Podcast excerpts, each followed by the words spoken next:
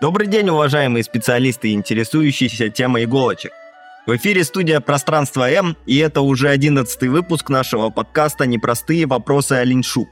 Сегодня беседуют Бушин Никита Алексеевич, переводчик классических китайских текстов, преподаватель тайцзицюань и даосских практик, Кастанов Авдей Степанович, врач иглоукалывания и практик цигун, Загер Константин Леонидович, главный врач клиники доктора Загера, врач иглоукалывания, преподаватель школы иглоукалывания и пульсовой диагностики, пространство М.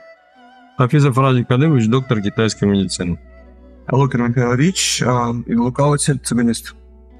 Сегодня мы продолжим разбирать 67-ю главу, постараемся как-то свести все знания в одну точку и продолжить ее разбор. Прежде чем мы начнем, хотелось бы поблагодарить «Пространство М», в рамках которого и создан наш подкаст, а также наших слушателей на YouTube, Яндекс.Музыке, Apple Подкастах и Spotify. Спасибо вам за интерес к нашей передаче. Рассмотрите нашу поддержку на Boosty, где мы публикуем самые свежие выпуски на день раньше и новости о записях и переводе книги. Все ссылки будут в описании. А еще приходите к нам учиться в «Пространство М», на курсы иглоукалывания, пульсовой диагностики, для врачей, для специалистов народной медицины. И приходите к Никите Бушину. Куда? Просто к Никите Бушину. Изучать классические... Да, звоните, пишите в любое время суток, изучать классические даосские тексты. Я регулярно набираю какие-то курсы.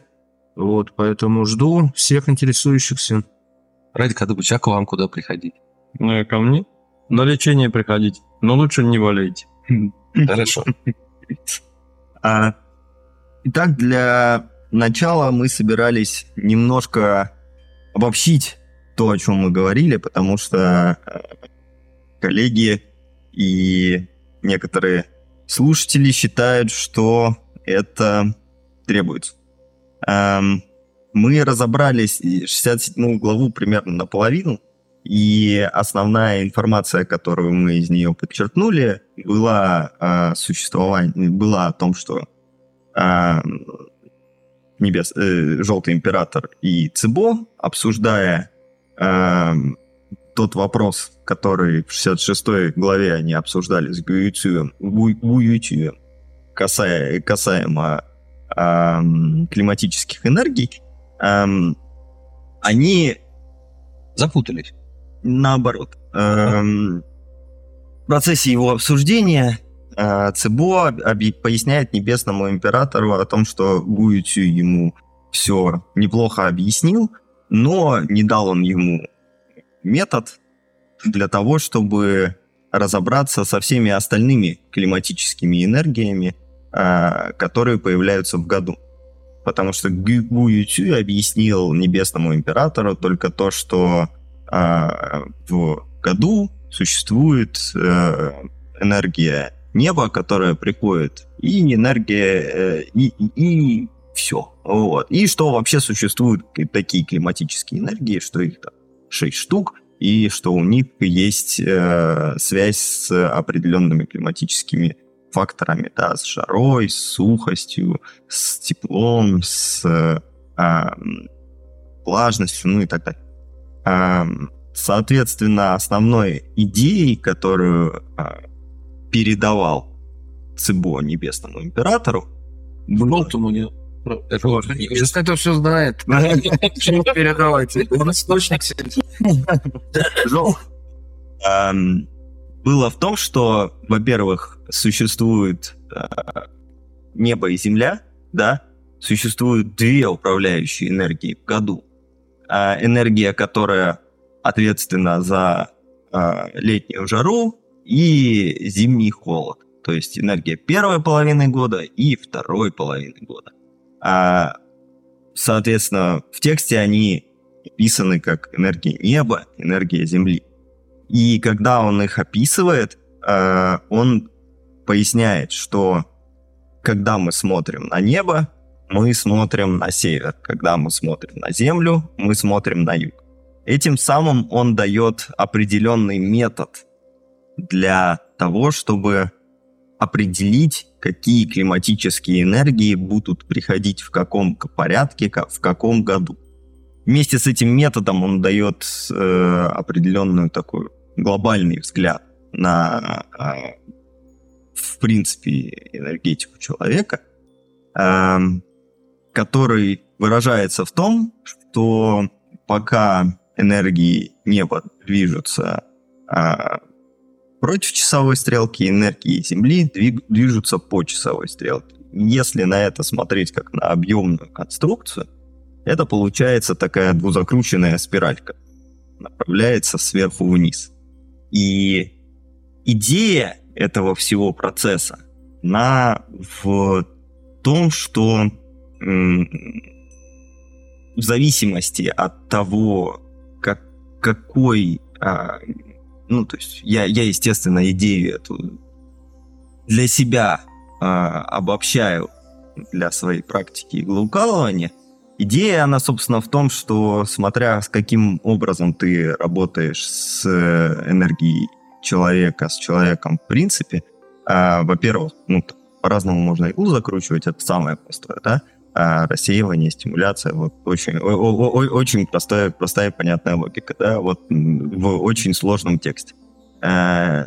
Начиная от этого, ну и заканчивая тем, что в зависимости от того, чем мы, какими энергиями мы манипулируем, работаем мы с чудесными сосудами, работаем мы с током дательной энергии, мы тоже можем по-разному воспринимать течение этой энергии, и мы можем по-разному думать о том, как она движется центробежно, центростремительно, как она движется по часовой, против часовой. Что, уже слишком сложно? Ну, нет, не слишком сложно. Императора-то другой беспокоило. Здоровье он тоже спросит, но его еще гармония существования на Земле беспокоит. И государство, и 100 семей. Ну, собственно... 100 фамилий, правильно? Ну, 100 семей, 100 фамилий не имеет. Значит, 100 фамилий обычно, но это общее обозначение простого народа. Простого народа. То есть, в первую очередь, такие глобальные моменты рассматривались и в более глобальных вопросах, и уже потом в иглоукалывание проецировали. Собственно, мы сейчас хоть и рассматриваем Сунь, но вот если посмотреть на самую первую главу Линшу, у Хуанди очень простой вопрос, который он задает Цибо. Он говорит: я за своими, ну, за жителями страны на них смотрю как на своих детей, да, то есть забочусь о них. А они мне налоги платят и не доплачивают. А вот я полагаю, что причина того, что не доплачивают, в том, что они болеют. Поэтому, господин Цибо, пожалуйста, изложите мне систему, как сделать так, чтобы они болеть прекратили, и чтобы эта система сохранялась века и тысячелетия и всегда могла людям помогать платить налоги. А Цибо ответил: нанимайте врачей иглоукалывания, да? Ну, примерно так там и идет. Они людей вылечат. С этим что-то мне хочется добавить, что климатически это узкая интерпретация. Я бы интерпретировал, ну, другое слово бы использовал. Пространственной энергии. Ну, смотрите, это то, что... Климат — это проявление пространства. Да? Я бы сказал, все-таки климат — это проявление времени, друзья. На мой пространство взгляд. Во времени. Да, пространство во времени. Он реализуется в пространстве, но нам важна временная составляющая. Mm-hmm. Да. Для этого я постоянно говорю, ну, то есть, пытаюсь не сказать климатические энергии, сказать лиучи, потому что суть идет о шестице, и именно, ну, то есть разница в том, что их не 5, а 6, да, и связывают они не небесные стволы больше, а земные ветви больше, соответственно, больше время, да, и связывая земные ветви, помимо того, что они их связывают попарно, но они их связывают в определенные системы, которые являются не совсем как бы календарными, а больше механическими, которые находятся в теле человека и точно так же в окружающем пространстве. Да? Вот эти 6 систем: Великий Ян, Малый Ян, Великий Инь, Малый Инь и все остальные, все 6 пар систем, которые есть. Поэтому я как бы вот такой термин применяю, да, чтобы не бросаться в рассуждения каждый раз, а почему я его вдруг назвал климатическими энергиями. Ну, Авдей Степанович, а у меня вот есть предложение на следующий наш подкаст. Сейчас, я думаю, не стоит тебя подлавливать на этом, а вот когда будем записывать следующий, может быть, ты бы мог для наших слушателей привести пример. Вот как раз, когда выйдет следующий подкаст, уже будет благополучно Новый год китайский, придет год янского дерева на земной ветви чень, драконе. Вот мог бы ты показать расчет, как для года дзячень определяются вот эти две климатические энергии для первой половины года и для второй. Да, чтобы просто человек получил пример, как это работает, и понял, что это что-то живое, а не космическая теория.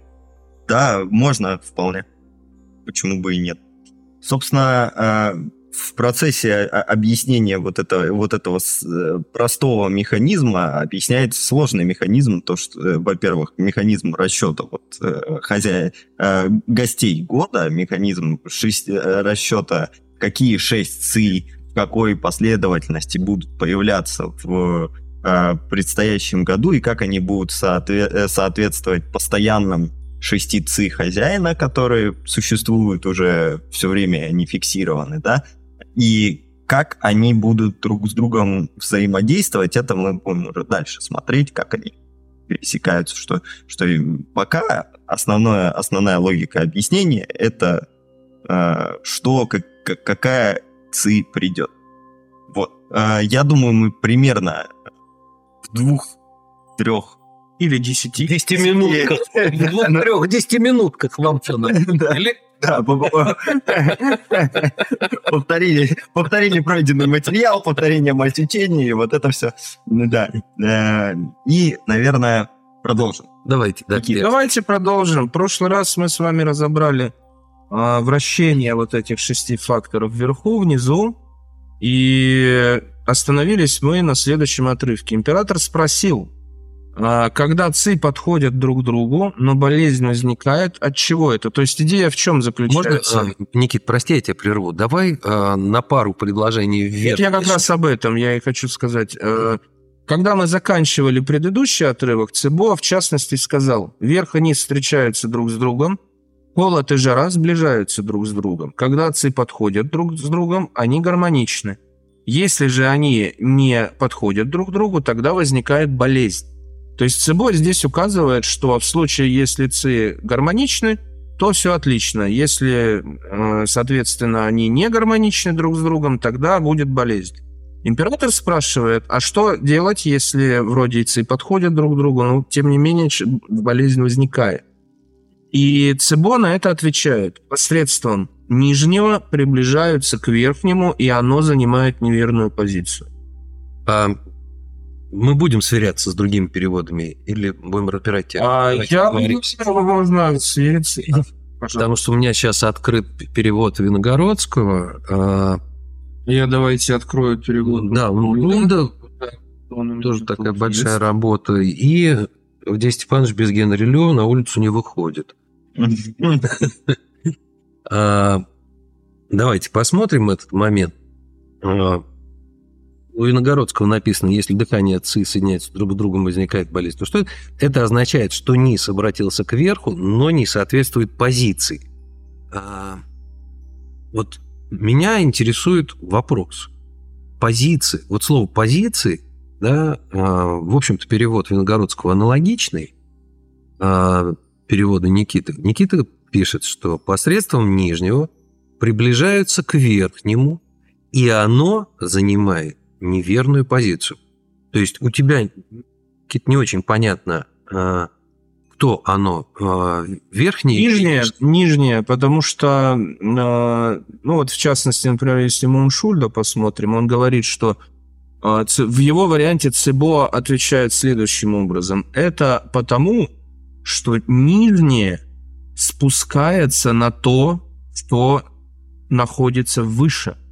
Оно занимает неподходящую позицию, если переводить на русский язык. То есть здесь, и я трактую таким же образом, я полагаю, что здесь речь идет о том, что нижняя занимает несоответствующую позицию. Но, я думаю, нам Авдей Степанович что-то подскажет на эту тему. Есть такая... То если мы смотрим на энергии гостей в году, то у нас есть вот эти две основные энергии, да, энергия неба и энергия земли. И при нахождении болезни в слое шестицы, да, когда мы рассматриваем болезнь, мы понимаем, что она находится в... когда мы рассматриваем болезнь, понимаем, что она находится в связи с климатическими факторами, мы можем посчитать, в каком году родился пациент, и использовать для коррекции его полугодия противоположную ЦИ. То есть, если пациент родился в первом полугодии, да, и за время его рождения отвечает ЦИ неба, мы можем использовать ЦИ земли как корректирующую ЦИ. Это достаточно простой метод. Есть еще отдельно метод корректирующий ЦИ, когда мы используем... Это уже нюанс. Подожди. Оба. Да, но логика именно тут, я думаю, вот конкретно в этом... То есть, а для чего мы это делаем? Мы это делаем, чтобы... Ну, вот здесь у нас, да, Радик Адыбович, Михайлович, давайте подсоединяйте. Низ не соответствует позиции. То есть, низ – это то, точка отсчета, в которой человек родился. Правильно я понимаю? Я думаю, нет. Я думаю, что тут логика... Ну, то есть, так как и... Виногородский по какой-то причине, Генри Лу по какой-то причине сходятся в своем переводе. И Генри Лу тоже пишет, что когда низ влияет наверх, верх начинает влиять на низ, и они меняются местами, и возникает болезнь, да? Я думаю, что тут все-таки логика в объяснении, то, что здесь тоже работает история, что мы можем корректировать противоположной стороной, да, как с коррекцией, ну, когда мы работаем с противоположным меридианом в круге циркуляции. Вот такая логика просто передается в этом выражении. Я помучу все-таки. Вот под низом здесь что подразумевается? Чи второго полугодия. Потому что у нас есть, мы обсудим... Независимо от того, когда человек родился, есть энергия второго полугодия текущего года, да, и она куда-то сползла не туда. Человек же может родиться... Ну, то есть, человек может родиться 3 марта или человек может родиться там, 8 ноября, правильно? Да. Вот это люди, рожденные один в первом полугодии, да, другой во втором полугодии. Да. Соответственно, у первого чи небо отвечает за его приход. Угу. У второго чи земли отвечает за его приход. Если его так перекосило, что мы считаем, что нам нужно корректировать вот эти чи, мы можем использовать для первого чи земли, а для второго чи неба. Угу. Для коррекции. Ну, то есть, используя, как бы, включая сразу пары меридианов, как бы, как, например, делает ваш любимый Ван Юи, когда одновременно точки ставятся на легких и на меридиане легких и на меридиане селезен. Да. И я повторю свой вопрос. То есть, император сказал, если дыхание ци соединяется друг с другом, возникает болезнь, то что это? Это означает, что низ обратился кверху, но не соответствует позиции. Это в моменте или же когда человек родился? Я думаю, это все-таки в моменте происходит, когда... Ну, то есть мы же говорим про то, что он же задает вопрос изначально. Что? Вот ци подходят друг к другу, а болезнь все равно возникла. Значит, мы уже говорим, скорее всего, про больного, а не про... Ну, тогда получается, что не в моменте. Нет, в моменте. Я думаю, что речь идет просто о конкретно климатических факторах в данный момент времени, в данном году. То есть, скажем, все хорошо, они гармоничны, год гармоничный, люди-то продолжают болеть. Ну, не все же. Ну, многие. Всегда все, кто-то всегда болеет. Да. И вот болеет кто? У кого низ сверху не скоординировался? Или же, ну, то есть, да, вот ци подходят, все отлично. Они друг к другу там вот подошли. Ци неба, ци земли. Куда они денутся? Конечно, подошли. а кто-то заболел. Вот этот низ, который не соответствует позиции, это у того, кто заболел? Или это на Земле сейчас такая фигня происходит? Хочу еще добавить еще дурацкий вопрос. А что значит позиции? Какой позиции? Правильно. Что такое позиция? Ну, подожди, ты кого спрашиваешь? Мы же не писали трактат. Позиция – это положение люци. Мы разбирали позиции в конце прошлой записи. И император спрашивал, что такое верх, что такое низ, и там описывалось вращение шестицы. И вот это вот вращение, когда не каждый занимает какое-то место, да, и вращаются друг с другом во временном цикле, вот когда занял место, это его позиция. Вот это подпозиция. Когда его влияние сейчас максимально... Ну, когда оно есть, да, грубо говоря. Вот когда он находится сверху в небе. Да, вот. Хорошо. А там слева, справа, там два других. И так тогда далее. Еще раз, пожалуйста, вопрос. Только теперь с этой...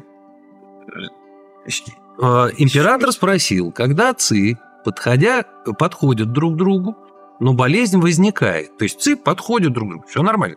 Так. От чего это? Цибо ответил. Посредством нижнего... Люйцы, да? Да. Приближается к верхнему. К чему? Ну, тоже другое. Одно из люйцы. Отлично. И оно занимает не верхнюю позицию. Это неверная позиция. Это что? Вот теперь вот вместо неверная позиция, вот это, как это будет звучать? То есть его влияние неверно? Нет. А что это значит? Позиции неверно. Что значит, в это время не положено ему там находиться? То есть это не сезонные виды энергии какие-то появляются? То есть они друг к другу подошли, но один из них там не должен быть. Да. Все. Понятно. Сейчас я решил чуть подальше прочитать, чтобы задуматься. Пока Авдей Степанович контекст, может, читает подальше. Ну, тоже быть все вместе подальше. Давайте, может, следующие два предложения прочитаем и попробуем. Император спросил, Император спросил, каковы движения и покой? Цибо ответил, когда верх движется направо, низ движется налево. Левое и правое обращают небесный круг и вновь встречаются. Вот это второй метод расчета. Угу.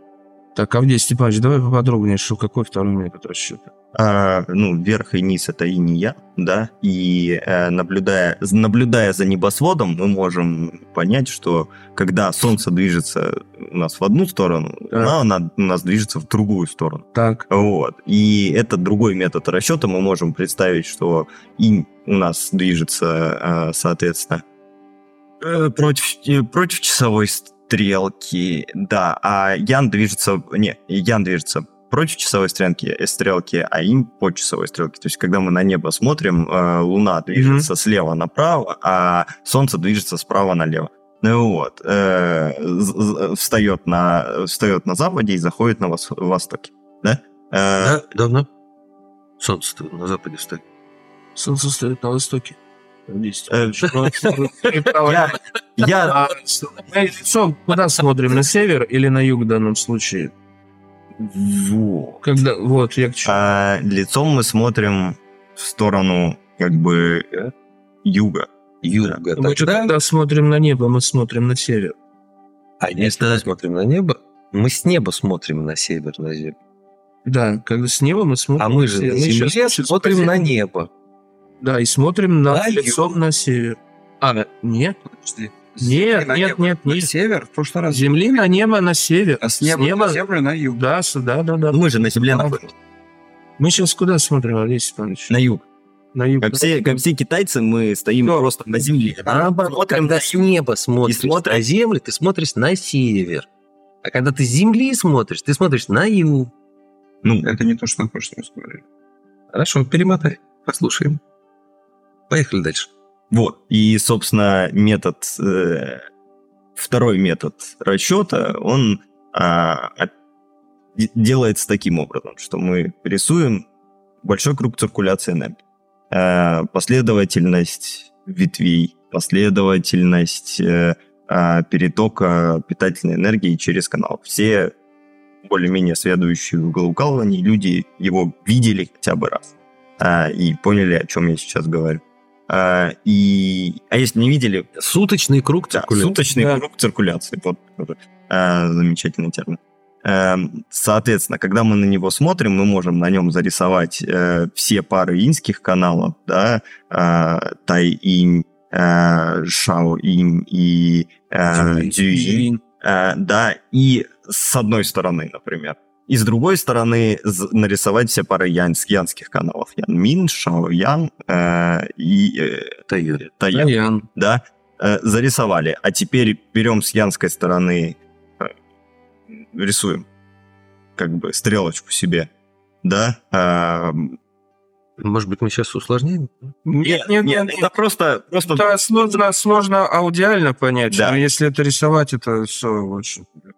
Да, рисуем с янской стороны стрелочку движения в сторону ян, с иньской стороны движения в сторону инь, и тогда, когда мы будем записывать то, что нам продиктовал выше Цибо, мы увидим, что они двигаются именно в том порядке.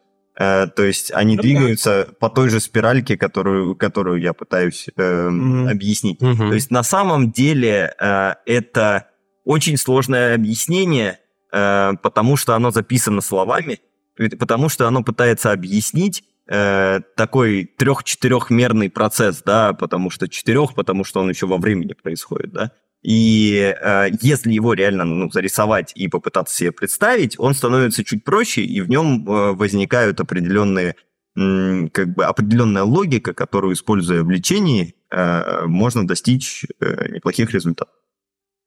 Я вот хочу вас спросить, как врачей. Император спрашивает, каковы движение и покой. Здесь под движением и покоем, правильно ли я понимаю, что движение – это... 3 янских фактора, а покой это 3 иньских. Или неправильно? Нет. Так как он ему отвечает... Наверху есть движение вправо, внизу есть движение влево, движение вправо-влево, цикл небес. Они заканчиваются и снова собираются вместе. Вот в тот момент, когда они заканчиваются, снова собираются вместе, и есть покой. А вот император тоже не понял этот момент, и он говорит дальше. Давай. Я спрашивал Гу Юйцюя, и он сказал, откликаться земле – это покой.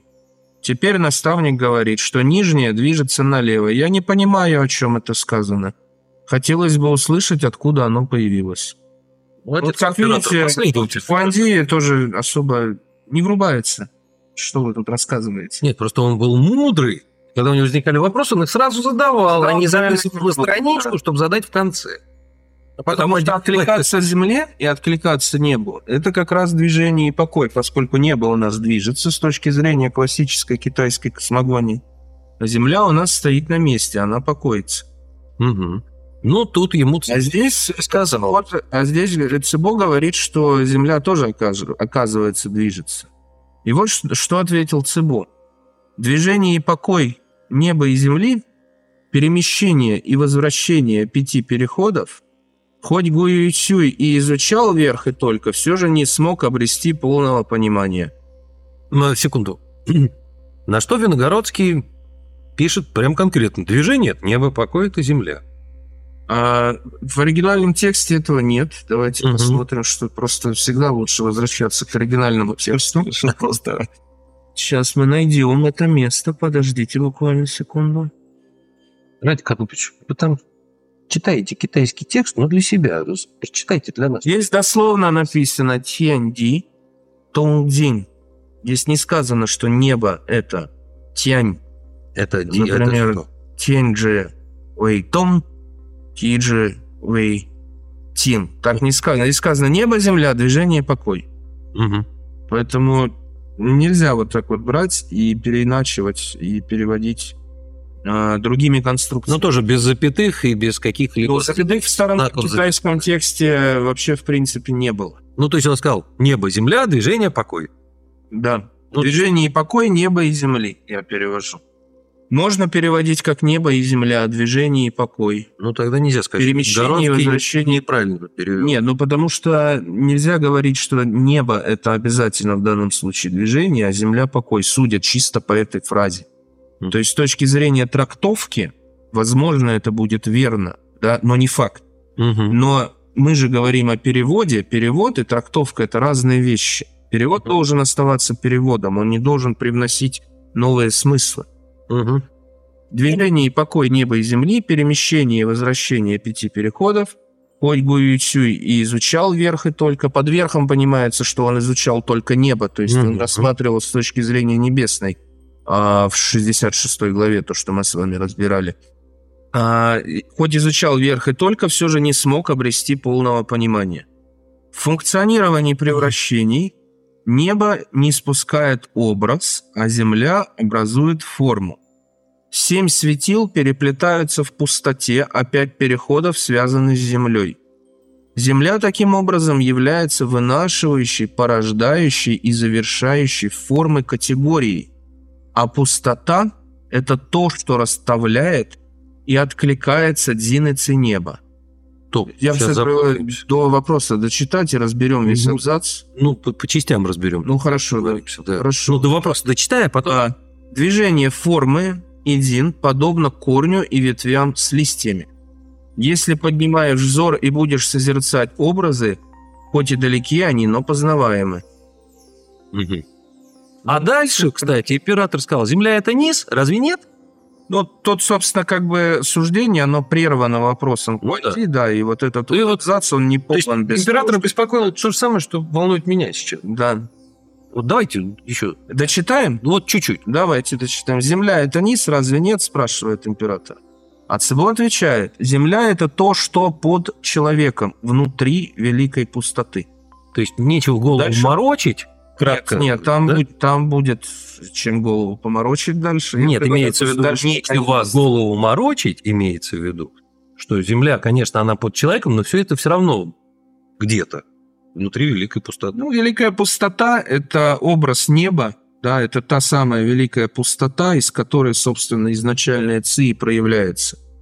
Угу. Авдей Степанович, что скажете по поводу всех заумных формулировок? Я пал в нирвану, пребываю в ней. Я бы следующее предложение прочитал. На что она опирается? Да. Давайте посмотрим. Потому что... Император спросил, на что она опирается. Цибо ответил, великая Ци поддерживает ее. Великая Ци – это дачи. Самая дачи, большая Ци дословно. Посредством сухости иссушает ее, посредством жары выпаривает ее, посредством ветра движет ее, посредством влажности увлажняет ее, посредством холода укрепляет ее, посредством огня греет ее. Поэтому ветер и холод находятся внизу, сухость и жар вверху, согревающая ци в центре, а огонь меж ними перемещается. Угу. Так холод и жара и все 6 ходят, побуждая пустоту порождать и превращать. Посему, когда сухость одолевает, земля высыхает. Когда жар одолевает, земля нагревается. Когда ветер одолевает, земля движется. Когда влажность одолевает, земля замешивается. Когда холод одолевает, земля трескается. Когда огонь одолевает, земля крепнет. Становится понятнее, правда? Да, то есть у нас есть вот эти 6 видов.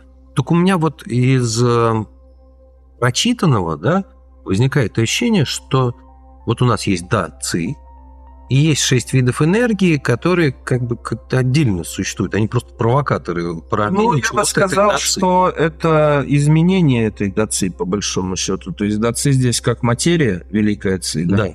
А они являются ее превращающими факторами. То есть здесь о чем пишется, Цибо в первом абзаце он говорит, функционирование превращений небо испускает образ. Давайте разберем сразу, для тех людей, кто, скажем, плохо знает классический китайский терминологический аппарат, у нас китайская вся метафизика, она строится, в отличие от западной, которая говорит о материи и о духе. Это суждение абсолютно китайское неприменимо, потому что в китайской центральной категории является время. Это перемены, собственно, те самые, это метафизика перемен. А превращение, трансформация, их там много разных терминов, чуть схожих, чуть отличающихся в определенный контекст, сейчас неважно. Это собственно, обозначение перемен, что был так, стал так, тебе перемена свершилась.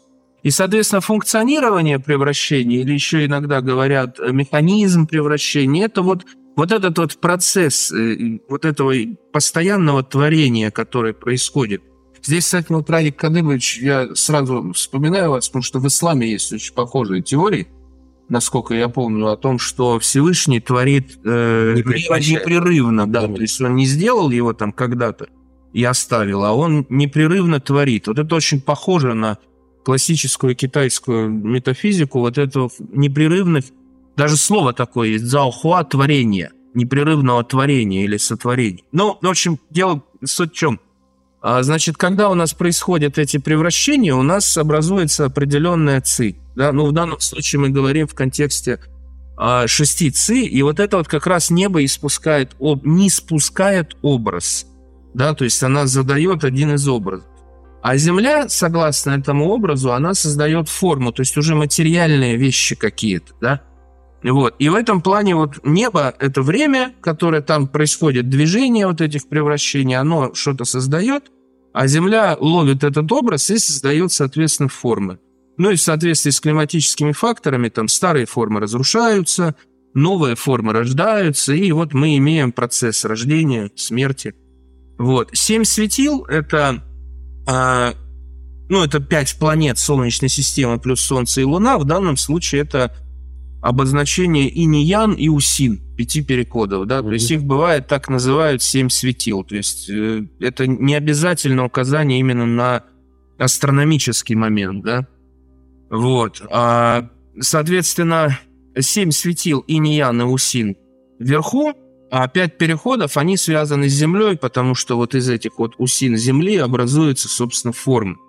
Вот. Ну и дальше говорится, что таким образом Земля является тем, что вынашивает, порождает и завершает формы. Да, то есть категория в данном случае... То есть она и вынашивает, и порождает, и вынашивает, и завершает. Завершает, это разрушает. Это да, либо образует... Да. И завершает. Конечное что-то, либо завершает, да, то есть уничтожает. Здесь даны несколько архетипов. Во-первых, здесь... я сейчас чуть-чуть на современный язык попробую перевести. Небо в основном... дает информационную составляющую, а Земля в основном энергетическую составляющую. Образ — это информация. Материальную, я бы сказал, все-таки. Именно твердую. Земля... я различаю. Информация, энергия, материя, она из энергии. Материю. Хорошо, давайте материю. В общем, то есть небо, что образ — это информационная, это информация. То есть фактически информация небес с неба, да. Она... погружается, я так использую такой термин, погружается, скажем, в материю, и дальше происходит, формы. Так теперь, что такое форма? Берем стол. Стол состоит из атомов. Атомы — это материя.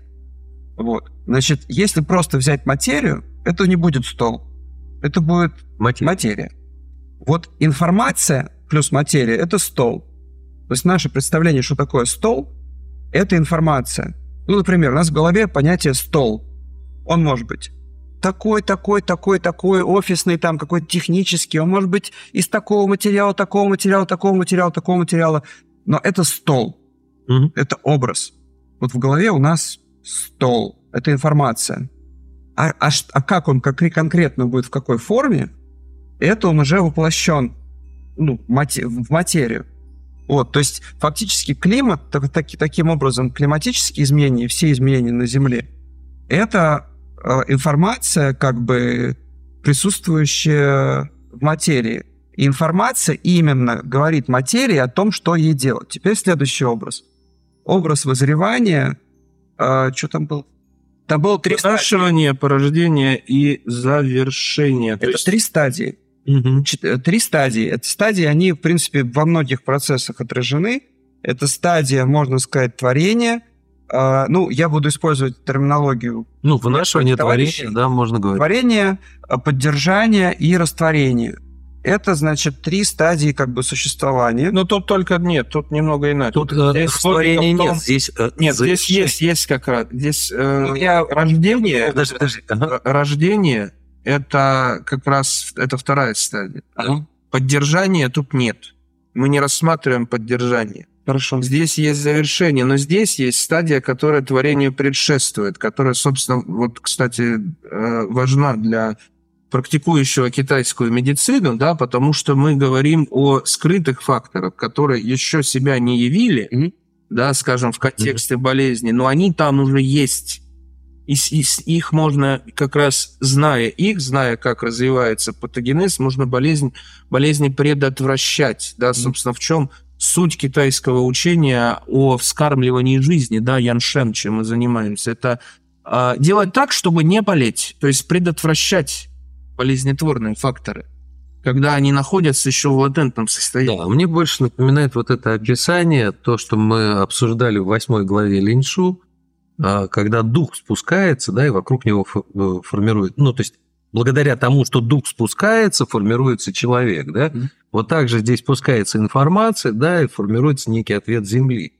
Да, это тоже... Это описание того же самого. Это описание того же самого, то глобально. Теперь к человеку это как применить? То есть у человека есть информационная составляющая. Давайте еще не пойдем пока в человека. Мы еще у нас тут... Нет, давайте не пойдем, мы пока заляжем. Подождем немного. Хорошо. Ну, там дальше будет человек. Я хочу как бы акцентировать, что это относится ко всему. Конечно. Это процессы. Ну, еще я бы тут это... Прочитал бы следующий абзац. Ну, я-то последнее скажу, то, что, собственно, я хотел, да. И как раз перейдем mm-hmm. туда, просто последнее договорю. Mm-hmm. То есть, собственно, китайская вот классическая метафизика, да, она вертится вокруг понятия пустоты, в которой, собственно, и происходят вот эти вот постоянные превращения, потому что, ну, как бы не существует каких-то... В этом плане китайская мысль, она очень близка, скажем, буддизму, в том плане, что не существует какой-то вот классический, скажем, вот есть вещь, и она, грубо говоря, вот, ну, тот же пример стол, и он постоянен, нет такого. Стол делали, однажды он будет выкинут на помойку, разрушится, будет и сгниет, да, то есть китайская мысль рассматривает это любую вещь как процесс некий. Поэтому она никогда не имеет фиксированного состояния, она постоянно изменяется. Боже, она может изменяться очень медленно, и мы, поскольку живем быстрее, мы можем этого не видеть, но изменение, оно постоянно происходит. И вот как раз пустота, вот эта пустотность, это то, что, как здесь сказано, расставляет и откликается дзин и ци неба. То есть это дзин и ци, это как раз вот эта энергетическая составляющая неба, да, которая, собственно, и формирует все в этой пустоте, то есть создает эти превращения. Ну, собственно, да? Об этом дальше и говорит про превращение. И вот здесь финал. Движение формы и дзин подобно корню и ветвям с листьями. То есть дзин, вот этот образ, который исходит от неба, это корень, то, что формирует вещи, да, это вот, собственно, та изначальная цель. А форма, которая зародилась, разрушилась, это вот ветви и листья. То есть корень у дерева, он всегда есть, а листья сегодня они выросли, завтра они опали, да, и вот это что-то непостоянное, не вечное. Uh-huh. То есть вот об этом идет речь. И, соответственно, Цибо завершает тем, что он говорит, что можно поднять взор на небо и понять, по каким законам оно эти превращения творит. И если поймешь, по каким законам оно эти превращения творит, тогда сможешь исцелять людей. Ну вот мы, Авдей Степанович, подошли к этому второму абзацу, который мы уже прочитали. Нет, мы его прочитали, да. Ты можешь комментировать, если ты готов. Про то, что посредством сухости иссушает ее, посредством жары выпаривает ее. Мы тут, мне кажется, обсуждаем цимус этого диалога. И кто о чем, а где в своем календаре. Собственно... о том, когда мы говорим про то, что сухость иссушает и так далее, и привязываем это к земле и к шестицы, мы создаем определенную такую логику, что сезонов у нас 6. То есть мы снова повторяем ну, то есть только с другой стороны, да, Гу Юйцюй нам говорит, что у нас 24 сезона таких вот крестьянских, и по которым сажают овощи, и их можно поделить на 6. И вот поэтому у нас 6 сезонов, каждый из которых управляется определенной ци. И он говорит это про энергию ту, которая стационарная, про энергию хозяин. А энергия, которая приходит, это энергия гостя. И чтобы как-то это объяснить в отношении к климату и к земле, по факту Цибо, он с одной стороны повторяет Гу Юйцюя, да, но он еще говорит это в контексте земли, да, и таким образом он создает все те же 6 сезонов, но как бы говорит, что в каждый из сезонов может приходить какая-то ци, которая сушит, движет, выпаривает, увлажняет. И приходящая ци влияет на существующий на земле сезон, то есть на саму землю, да? Влияет на существующий на земле сезон, и таким образом, влияя на этот существующий сезон, она создает либо благоприятный климат, либо неблагоприятный климат, либо какое-то странное столкновение. Как они между другом сталкиваются, можно даже особо не обсуждать, потому что мы сами догадываемся, да, что происходит, когда жара сталкивается с холодом, да, ну, они друг друга начинают нейтрализовывать. И дальше вопрос либо кто сильнее, либо насколько это драматично развивается, да, это очень большие энергии сейчас сталкиваются, или это две маленькие энергии столкнулись, и что-то испарилось, ну ладно, две большие энергии столкнулись, ну это может быть катаклизм. А как определить, какие вот энергии сталкиваются, мы на самом деле это не можем знать и заранее посчитать, поэтому он говорит, что смотри на небо, вот, он говорит о том, что потом возможно, будет рассказано в других главах, я не помню, это в этой главе или не в этой говорится, но суть простая, что сезон может наступать резко, он может приходить сразу, очень резкие изменения климата начинаться, или он может приходить плавно, и движение климатических энергий может быть спокойное, или он может наоборот задержаться, то есть вот уже должна быть, где наши почки, а мы сидим еще, у нас тут снег. Вот, как иногда в России бывает, да?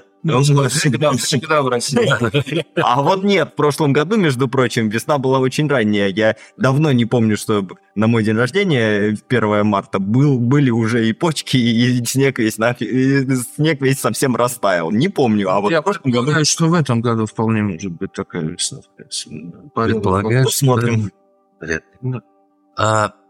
Тогда вернемся, может быть, на секундочку к тому моменту, когда это вверх-низ, помните, у меня был вопрос? Да. Вот так низ это у нас земля? Земля. Хорошо. Все, это Цибо тоже выяснил. Ну, я так понимаю, что, конечно, я вас, наверное, не удовлетворю, но я бы сказал, что это просто понятие. Вот. И мы их здесь используем так, как нам надо. И когда мы говорим о том, что у нас есть вообще времена года, да, они приходят, и в них или жарко, или холодно, мы, конечно, говорим про физическую землю материально. Вот. Но когда мы говорим там про расчеты, про календарь, мы можем про низ и про землю говорить как про энергию, отвечающую нет. Да? И это просто понятие, вот, и в них не стоит путаться. Это, кстати, очень важный момент. Авдей Степанович, ты подметил то, что с чем вот я как преподаватель сталкиваюсь, я думаю, каждый врач сталкивается. Вот, кстати, на наших замечательных курсах, да, по иглоукалыванию, которые Константин Леонидович ведет, на одном из занятий была вот подобная ситуация. Люди привыкли к западной культуре, что инь-ян, усин, вот это вот, если есть слово, значит, оно должно обозначать вещь. И начинаются вопросы. А вот это вот недостаток ци и недостаток инь-ци, недостаток ян-ци, почек, мы разбираем, да, вот это. Иначе это что? Это как? И тут нужно понимать ключевой момент, что китайская культура, она вообще по другому принципу работает. Там, если сказано слово, оно вообще не обозначает никакой вещи. Оно может что-то значить только в контексте. Поэтому одно и то же слово, да, может значить абсолютно разные вещи в абсолютно разных контекстах. Те же инь-ян, Да, и если мы рассматриваем, например, недостаток там инь, или недостаток ци, или недостаток инси, это все разные вещи будут, это не обязательно одно и то же. Это разная система объяснения. И вот здесь вот как раз Авдей Степанович правильно говорит, что это просто понятие, которое в контексте уже может обозначать что-то конкретное. Но понятию всегда в китайской культуре нужна какая-то конкретика, нужна ситуация. Вот я думаю, что на этой светлой ноте для всех практиков любого направления. Любого толка. Любого толка, да. Любых направлений китайской метафизики. Сегодняшний наш подкаст завершим. Да, время наше подошло к концу. Спасибо всем, кто были с нами, кто нас слушал. Мы очень благодарны вам за внимание. Всем спасибо и до следующей встречи через 2 недели. До свидания. До свидания.